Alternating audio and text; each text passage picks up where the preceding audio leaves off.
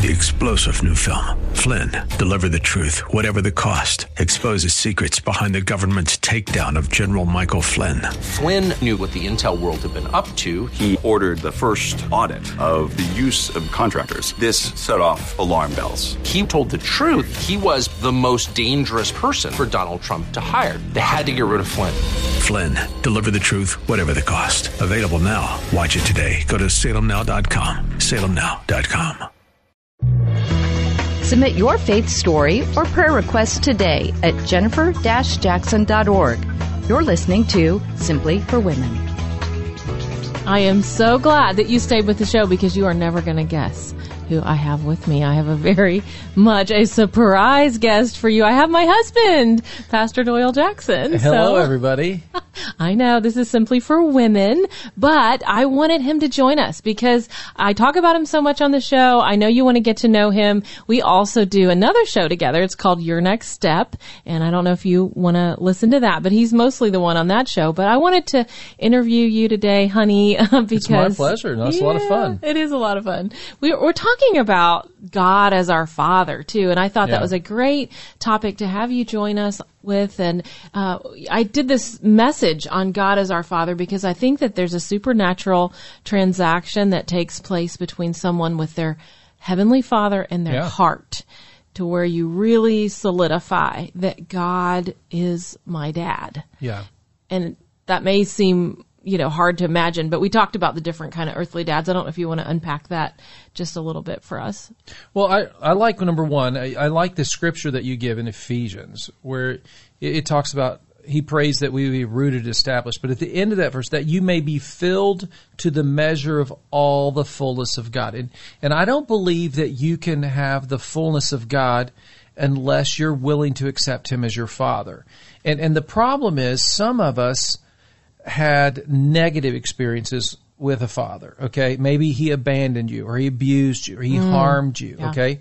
That's very common. But then the other extreme, and, and you address this in here, is the good father. And so some of us had such a good father experience and, and he's lavished so much on us in an earthly way, we have a hard time attaching to God. And, and Why would I know need pe- him? that's right. I know people like that. They they have never really accepted God as their father because they well, I don't really need him.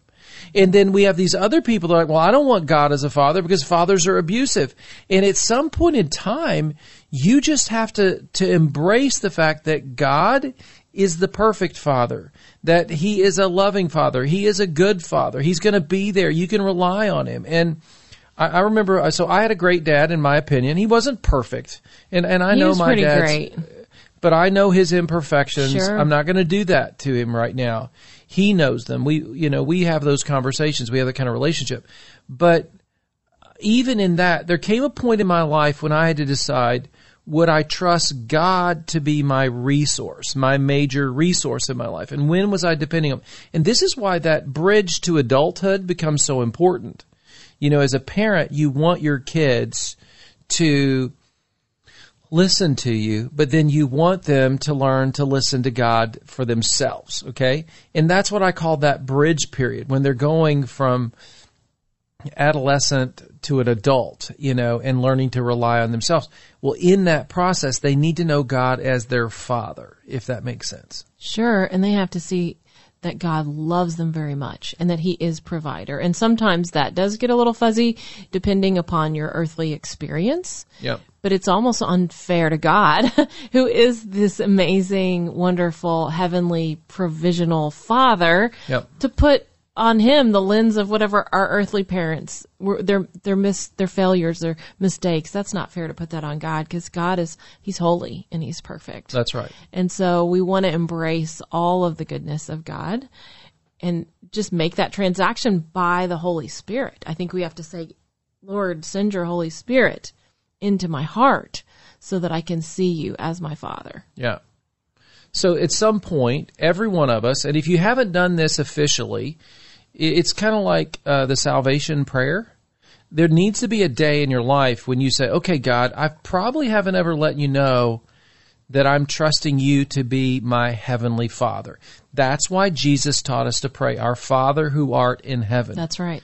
hallowed be so holy is your name Mm-hmm. you have a holy name abba dad you know that you know that that's so maybe you need to make that step in your life. You've you've just kind of assumed that god knew you accepted him as father.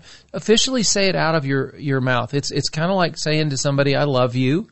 It's an important statement on the hundred thousandth time as well as the first time right? Yeah, and I think you might even come up with an affectionate term for God if this is difficult for you. I like to call him uh, Father, but you could call him Daddy. You could call him Abba in Israel. All the little kids are so Yeah. cute and they're running Hebrew. around saying Ima Abba. Um, but Yeah. whatever is comfortable or or normal for you, I think that's really important. Why don't we say a prayer real quick and Yeah. just do that? Maybe someone, maybe you have Yeah. never actually seen God as a good, loving, wonderful father. So Lord, we do, we come to you today and we say, we want you to be our dad. We want you to be uh, that pl- that to take that place in our life and our heart. Would you help us to see you as you are, holy and loving and wonderful and caring and kind? Even though we know that you guide our lives, we want you to do that. We welcome you to do that and to show us your love in Jesus' name. Amen. Amen. Well, I want to say something that, that I think you did good in, in our marriage and our family in helping me to be a better dad. Okay. Mm-hmm. So you, ha- you have a, a wonderful dad. Uh, I I, love your dad and, um, I call him dad and I'm very comfortable with that. I hope he's comfortable with it. Oh, yeah. Um, I, I think he sometimes, you know, thinks I stole you, but I understand that, you know, that's, but, but my, my point is, is that if you're listening right now, there's there are dads in your life that need your encouragement because as as a culture right now, men don't always get the most encouragement, in my opinion. Men men Mm-hmm. Could we ever have enough, right? We need to encourage them. well, and and so I just know like um, you were always good to say you were such a good dad, and then at times you'd say, well, you know, maybe you need to go spend more time with this son. You know what I'm saying? And you've helped me be intentional with our daughters-in-law now.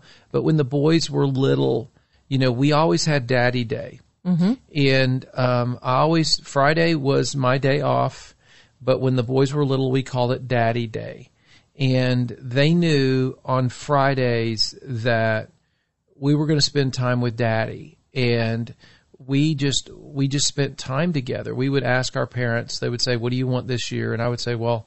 I'd like to have zoo passes. If you can buy us zoo Yes, passes, that was so good. and so we would go to the zoo on Friday, and then one year we asked for uh, Kings Island. Kings Island pass, and we would go on Fridays, and we wanted them to see Dad from the light as someone you wanted to spend time with, because we were planting the seed for the boys to see daddy time as a good time because we wanted to plant the idea that time with their heavenly father was a positive thing. Yes, it's so important. And I do think as wives, as moms, we can encourage the dads that are sitting Yeah. around the table. If you are married and if you have a husband that is being the best dad he can be, there are no, Yep. none of us do this 100% right all the time.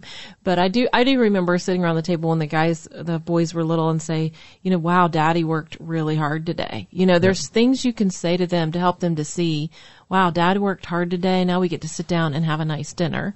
Or I even remember I wrote a letter to them for, I don't know, I think it was Father's Day and I, I gave it to both of them and I, I made a list of the wonderful things about their dad that they could save. Because sometimes when you're a teenager, you don't see them because you feel the, the crunch of, oh wow, I have a curfew. Oh wow, I can only spend, you know, this much money on gas or, or whatever the, the situation is. But to help remind those kids, well, these are the good things. That's right. And and we all need that encouragement. We all need that challenge. And I think that you know there there are people that I always go up I always go up to the dads at church and and the moms too and I just try to encourage them. I try to find one thing to to let them know you're doing great. I'm so proud of you, you know.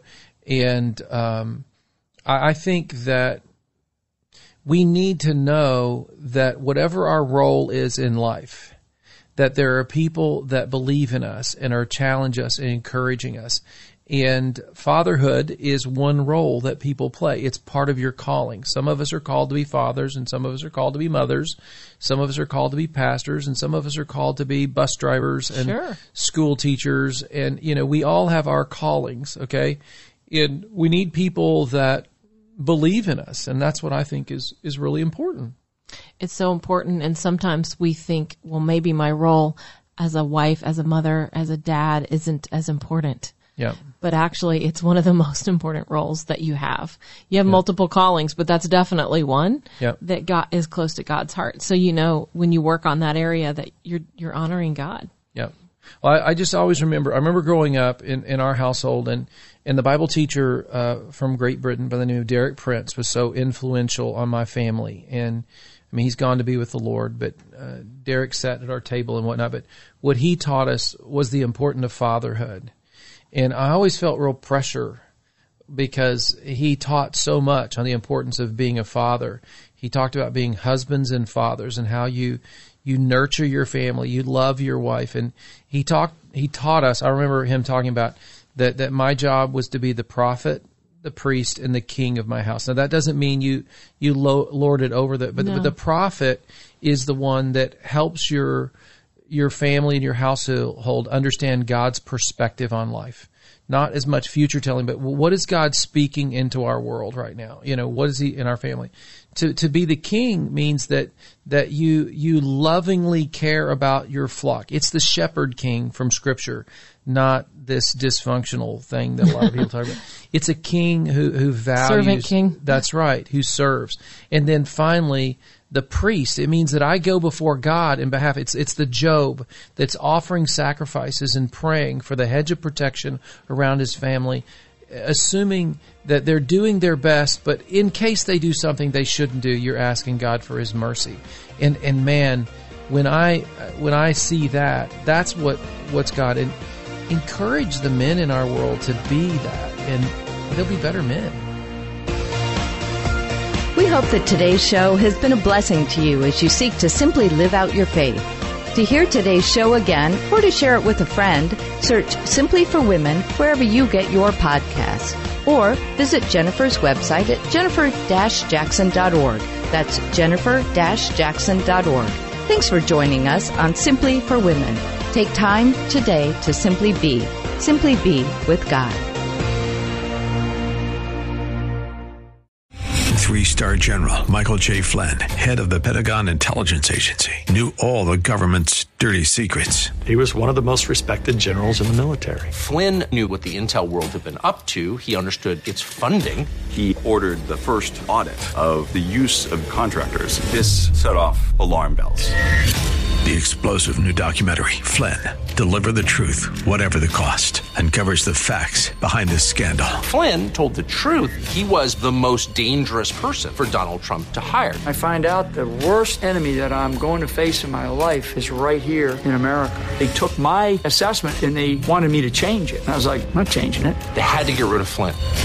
With in depth interviews, archival footage, and never before seen personal records of the man behind the headlines. I just felt like I was drowning. Flynn, Deliver the Truth, Whatever the Cost. Available now. Watch it today. Go to salemnow.com. Salemnow.com.